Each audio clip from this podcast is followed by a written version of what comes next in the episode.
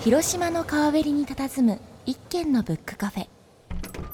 店の奥の小部屋では日々密かに会議が行われています。部屋の主は本当ボーイズ。世界を舞台に活躍するイラストレーター IC4 デザインの上垣博文と編集者ライターそして小説家の清水浩二。人なんですよね、編集でね。広島を拠点に活動する文化系の2人が考えているのは野球やサッカーだけじゃない。広島のカルチャーシーンを刺激したいということ。さて今日の2人はどんな話をしているのでしょう？がそういう担当者本当ボーイズの文化系クリエイター会議。ってやっぱり言わせたいみたいなもちろんその先のことを考えてはデザインするけど、やっぱり最後いつの間にかその担当者の顔をねこの人を喜ばせたいなっていうところがモチベーションにはなるんかなと僕は思いますが。だからねクリエイティブで仕事してる限りそういう発注主というか発注元とこっち受ける方としてやっぱそのパートナーシップって絶対欠かせないものであってそうで今日の会議相手の方なんですけどもまああの資生堂という 非常に日本を代表する文化的カンパニーの、ね広島におったらなかなか巡り合うことがいやもうトップでしょ。完全に日本のそのね、こう美意識の部分でトップのやっぱりねデザイン業界でもやっぱ資生堂っていうと、うん。まあ昔からこう伝統のあるもうトップなはい、ところですよね。その資生堂のクリエイティブをされておられる方が東京は会議をできるということで、まあ、どういうふうにねじゃあその資生堂サイド会社の人間としてどう振ってるのか個人としてねどうそう俺らっていつもく作って見せる側じゃん。はい、さあ見せられる側の人の話がちょっとね聞けるかもなと思って。はい、じゃあお呼びしたいと思います、えー今日は、えー資生堂クリエイティブ本部からいらっしゃいました、えー成田久さんと会議を行いたいと思います成田さんこんにちはこんにちは。ようこそ広島へ。はいありがとう久しございますぶりに来ましぶりした。大好き広島。広島。き あの今日来られた。今日来た。はい、結構あの ちょっと小耳に挟んだんですがもう来る来てすぐ宮島の方回られて。そう。せっかく来るならお参りしたくて超最高。じゃあとりあえずあのプロフィールの方まずね。はい。簡単にプロフィールね説明しますと、えー成田久さんは、えー1970年の7月5日生まれで蟹座の B 型でございます、まあ、あの資生堂の社員としてクリエイティブ本部に所属してアートディレクターを務めていらっしゃいます、ま特に化粧品ブランドなどに、えーまつわるブランドイメージとかストーリーを視覚化してお客様に美しきハッピーなイメージを持っていただくというお仕事をされている成田さんですけども、まあ、こういう資生堂のお仕事以外にも学生時代から作品を制作発表されておって個人としてアーティスト活動もされています。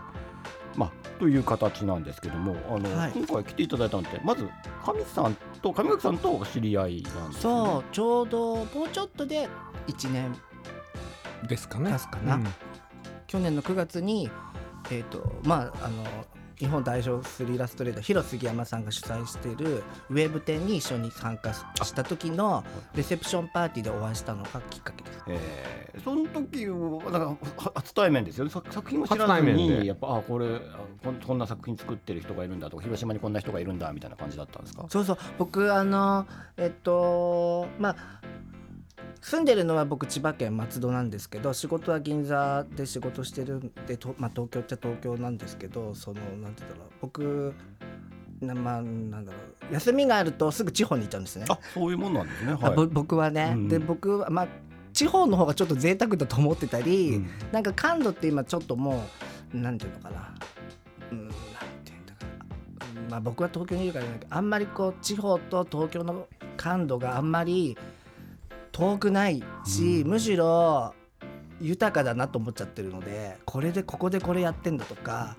なんかすごいなんかまあインターネット時代だからこそ余計そういうのが近くなってるしと思った時に広島でされてるって言ったからすごい広島好きだし、うん。えめっちゃ興味あると思ってたらラジオのパーソナリティもやってるんで よかったらいつか出ませんかって言われて。そっかそもう里井のね声いやがその時。ドンピシャと思って。いやドンピシャですよね。でこんな人いないじゃないですか。そのサラリーマンじゃなくてアーティストだけでやってるんだったら、まあちょっとこういろんな個性的な人っているけどそういう人がなんか超ねメジャーな企業のサラリーマンっていう。大企業の方の立場もありつつ、アーティスト。だからその時は個人としての出展だったわけですよあね。そうです。ヒロさんにぜひ出てって言われて、うんうん。そうですね。だからあのまだちょっと説明不足な部分が あるかもしれないけど、はい。この方は資生堂の社員でもあるんですけど、うん。キュキュキュカンパニーっていうその自分のブランドを持っててお店でも売ってたりするんですよね商そう品がねなんです。で僕はあのーいろんなことやってるので、うんでなんていうんだからあので実は、まあ、しあのちっちゃい時から絵がまあ普通ですけどしょちっちゃい時から絵が好きでで結局美術系の学校に行こうっていうのは1415でき15あ高校生で決めて、うん美大の受験があって僕らの時すっごい人口が多かったので大変だったんですけどそ,、まあ、それでい今じゃちょっとありえないけど芸大とか難浪とかしちゃう時代だったから、ね。僕ちょっと。まあ先生の洗脳もあって僕4浪までしちゃったんですよ。こう見えてあそうなんですか。えじゃあえずっと予備校美術予備そうそう気校とかに。学類そうなぐらいな多感期を10代からプライドめっちゃ高いから10代から20代までやってて一番いい時期がそんそうそうな感じだったんです、ね、そうそれで玉美のテキスタイルとグラフィック科が受かって、うんどっち行こうかなって時にもう平面の方はいいかないいかなっていうかちょっといい,、まあ、いいかなってわけじゃないんだけど、うん、でテキスタイル行っ行ったんですよ。ファブリック。テキスタイルなんですね。ファブリックのデザインがししたいっていう興味があって僕舞台の舞台がめっちゃ好きで今雑誌総演で連載もしてるんですよ舞台について。そうですね。舞台レビューみたいなのされてますはい、でそういうこともあったりあと歌番組が好きだったりあとちっちゃいそのうん舞台の衣装とかそういうコンセコンセプチュアルの衣装が好きだったのもあってでも絵も描いてたんですよだから課外活動は絵でコンペで意外と賞もらっててでも学校でファブリックのデザインを全部やっててそういうのをやりたいって言ってるうちにもう2つ歩い歩いちゃってて、うんうん。どんどんどんどんさそれが決めれなくなっちゃって。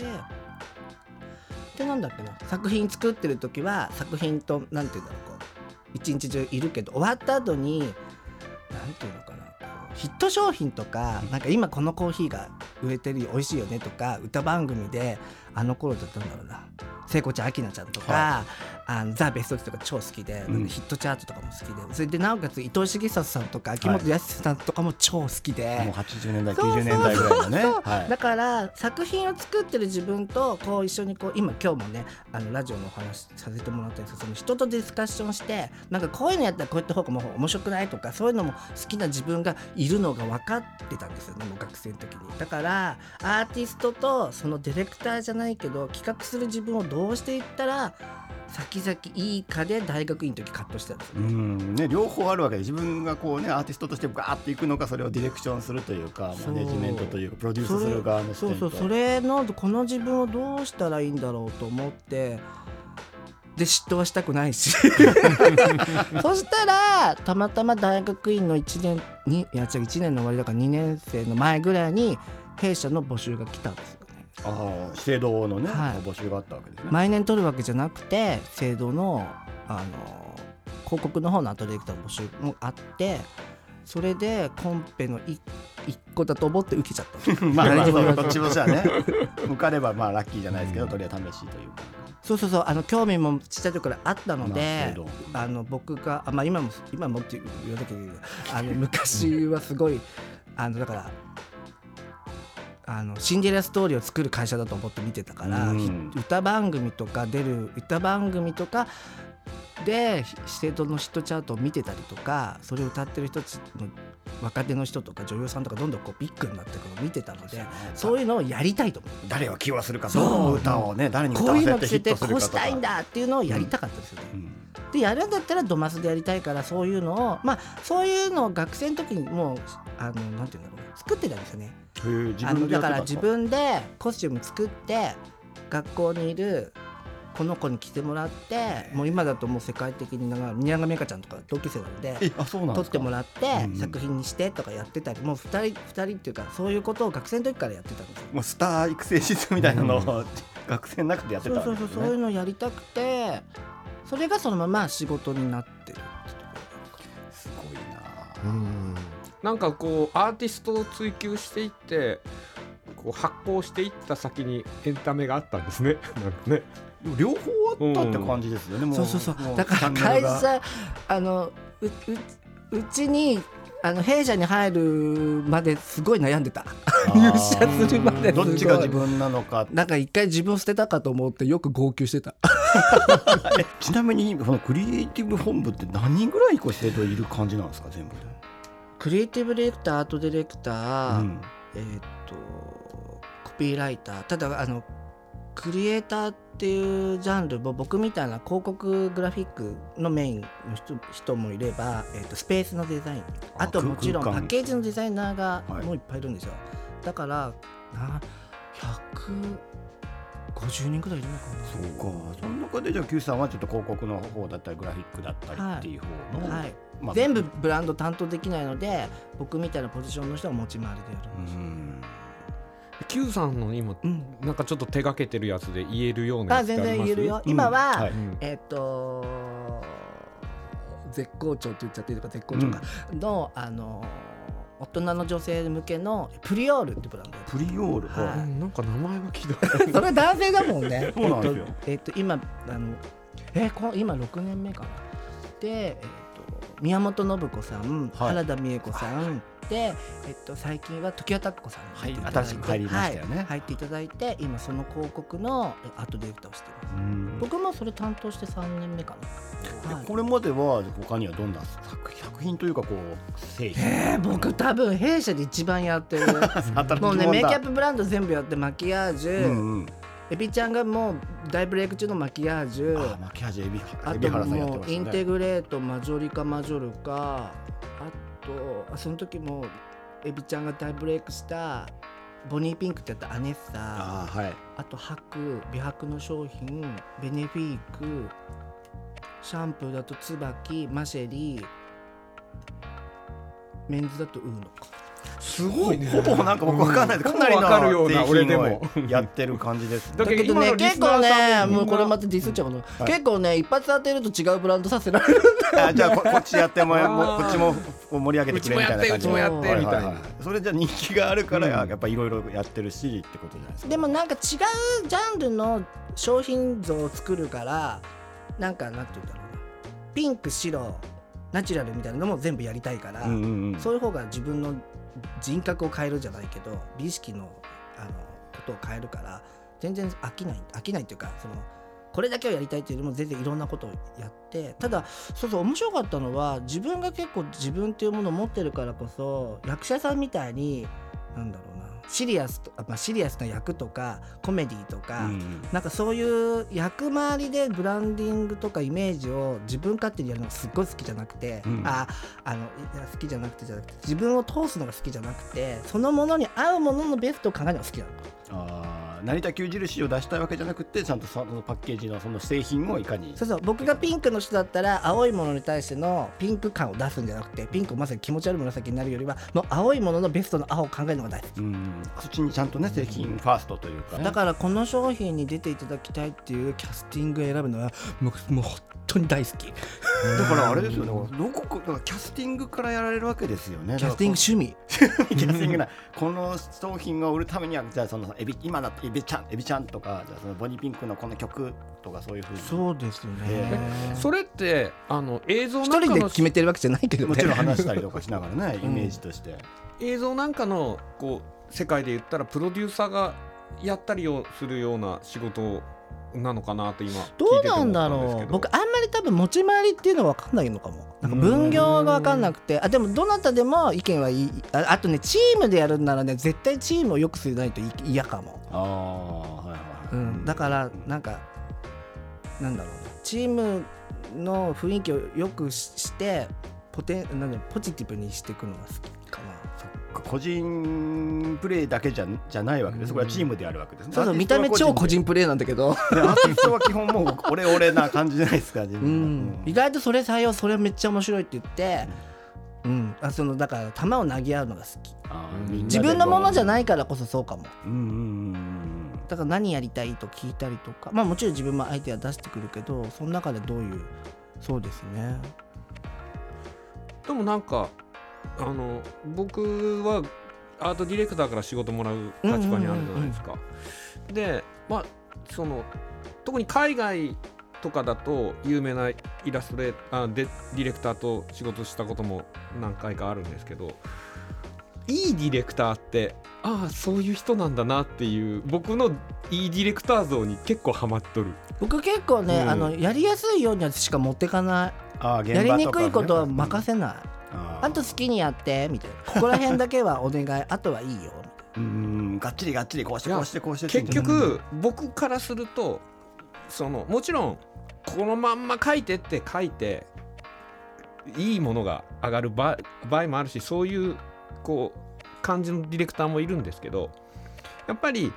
僕が持ってる100の力を120にしてくれる人と仕事ができた時ってすごい幸僕も幸せだし世に出してる製品も僕の100の能力を超えたものが世に出るからいいわけじゃないですか。でやっぱねいいディレクターと仕事するとねそれを感じるんですよ。うんあいやいなんかこの人に能力引き上げてもらったっていうあ多分ねそんな感じがすごい今話聞いててしましたよ。あそうで、うん。企画をする側だから企画をしない企画が面白くないとは始まりじゃない始まらないと思ってるから。一番最初ですもんね。そうそう。だからそれでフィニッシュまで自分が持ってくのでその時に組む人を考えてこの人にこうまああの急に何かをお願いするよりはこの人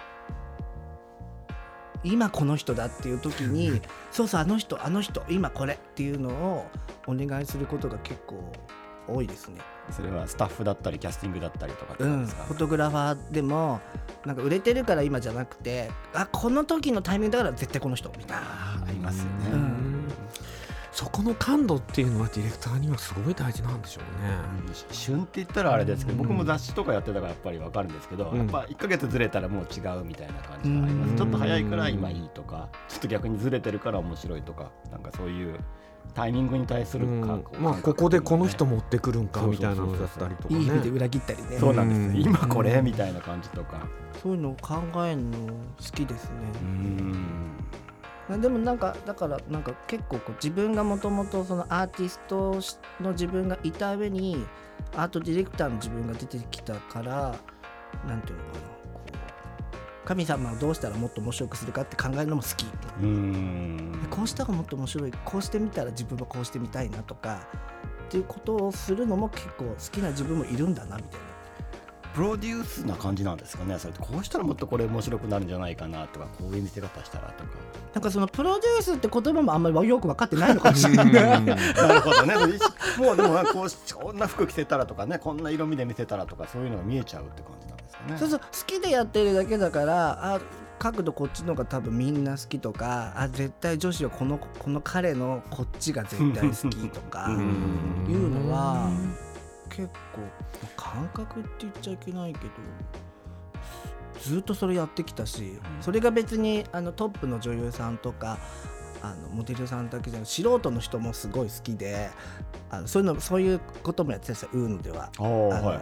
ウェブサイトとかでだからそのそういうのあったかもしれないですね。そういうのもやっててうん。君こっちこっちの方がいいとかこ髪型こっちとかいうのもすごい好きでだからあんまり関係ない関係ないって言っちゃうけど、うんその人の良さを出すのが好きかえら。それウーノとかじゃあそのまあ素人の方をちょっとシューティングかなんか撮影かなんかに呼んで、うん。ちょっとセッティングするときにこっちの方がいいわこっちの方がいいみたいなことをそうそうあのヘアファッションストーリーみたいなのいっぱい作ってるんですよサイトにもねそうそうそれやってたな、そうそういうのも好きだったから一個一個やっぱやりたくなるんですね大きなものからそうそう見立てるこそう見立てる感じが好き全然なんか仕事っぽくないね。それが楽しくて仕事になってて。そうですね。でもなんか僕思うけどやっぱりこう右の方があなた綺麗よってうん。言える人にちょっとなりたかったりする、神さんでもプレイヤーだからグッといっちゃう。でもねいつも俺はもうずっと悩んでる。右がいいんじゃろ左がいいんじゃろ右がいいんじゃろ左がいいんじゃろ。まあしょうがない。右にしようか。っていう。でもそんな Q さんだけど、うん。完全にこう今度はアーティストのとしての活動があるでしょう。んうんうんうう、ん。でそれはそのもう自分の中で線引きっていうのはしてるんですか？そうそうだそうですね。あのあのなんていうの一番わかりやすいのは資生堂のブランドに対する時の自分はだったらこのぐらいがあ僕すごいこと言っちゃうとあの、うん。自分が好きなものってみんなが好きじゃない好きなんだとは思ってな好きあ自分が好きなものってみんなが好きじゃない好きじゃないんだってことが分かっちゃったの。あ違う なんとか言ったら自分勝手に作っ自分勝手じゃない。自分はすごいこれがいいと思ったものがみんなが好きとかよりもちょっと先すごすぎちゃって 手に取ったりはしないなみたいな。見る分にはいいんだけどプロダクトとかなんかこう日常のものに対するものに対する時って自分が欲しいものとみんなが欲しいものは違うからでも意外とそれを考えるのも好きだったりするね。どっかでそれは資生堂やってて気づいたんですかちょっとこれこれがいいでしょって見せたらなんかみんながシーンじゃないですけどなんかね。とね。それもだからみん誰々さんが持つならじゃあこっちじゃないっていうのは好きだった。のうん個人に対するね。そうそうだからその時に資生堂になった資生堂に入ってこのブランドを担当する時だったらこうした方がいいんじゃないっていうのは意外とすんなり入ったかも。うんうん、物とか人に対してじゃあこうしたらこうこっち見せ右がいい左がいいみたいなのはじゃあそうそう自分じゃないから、うんうんこれに合わせて一そのベストのアイデアって何かな？だからそのアイデアを出すのも意外と好きだったりするかも。その自分のものじゃないからこそ違う発想が出てくる。はい、客観的に言えたりとかうね、ん、むしろそれがあ楽しいでもちょっとわかる気がする。うん。なんか俺もこう絵描いとって ドクロとかドクロね描きたいけど、はい絶対ダメじゃろうなって思うなんでなんでダメなの？書いてるじゃないですかドクロは。お客さんからまず罰って言われるっていう自分が好きなんで？なものをあんま入れすぎたらそうそう。今日ドクロのマスクできちゃう。自家製で